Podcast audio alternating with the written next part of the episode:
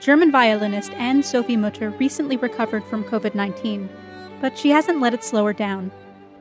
Even in quarantine, she's been advocating for the welfare of artists and refugee children, especially during this time.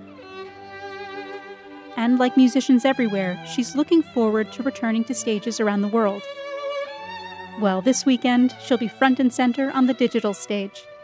Carnegie Hall and Medici TV have teamed up for Carnegie Hall Fridays, a series of weekly webcasts highlighting recent concerts.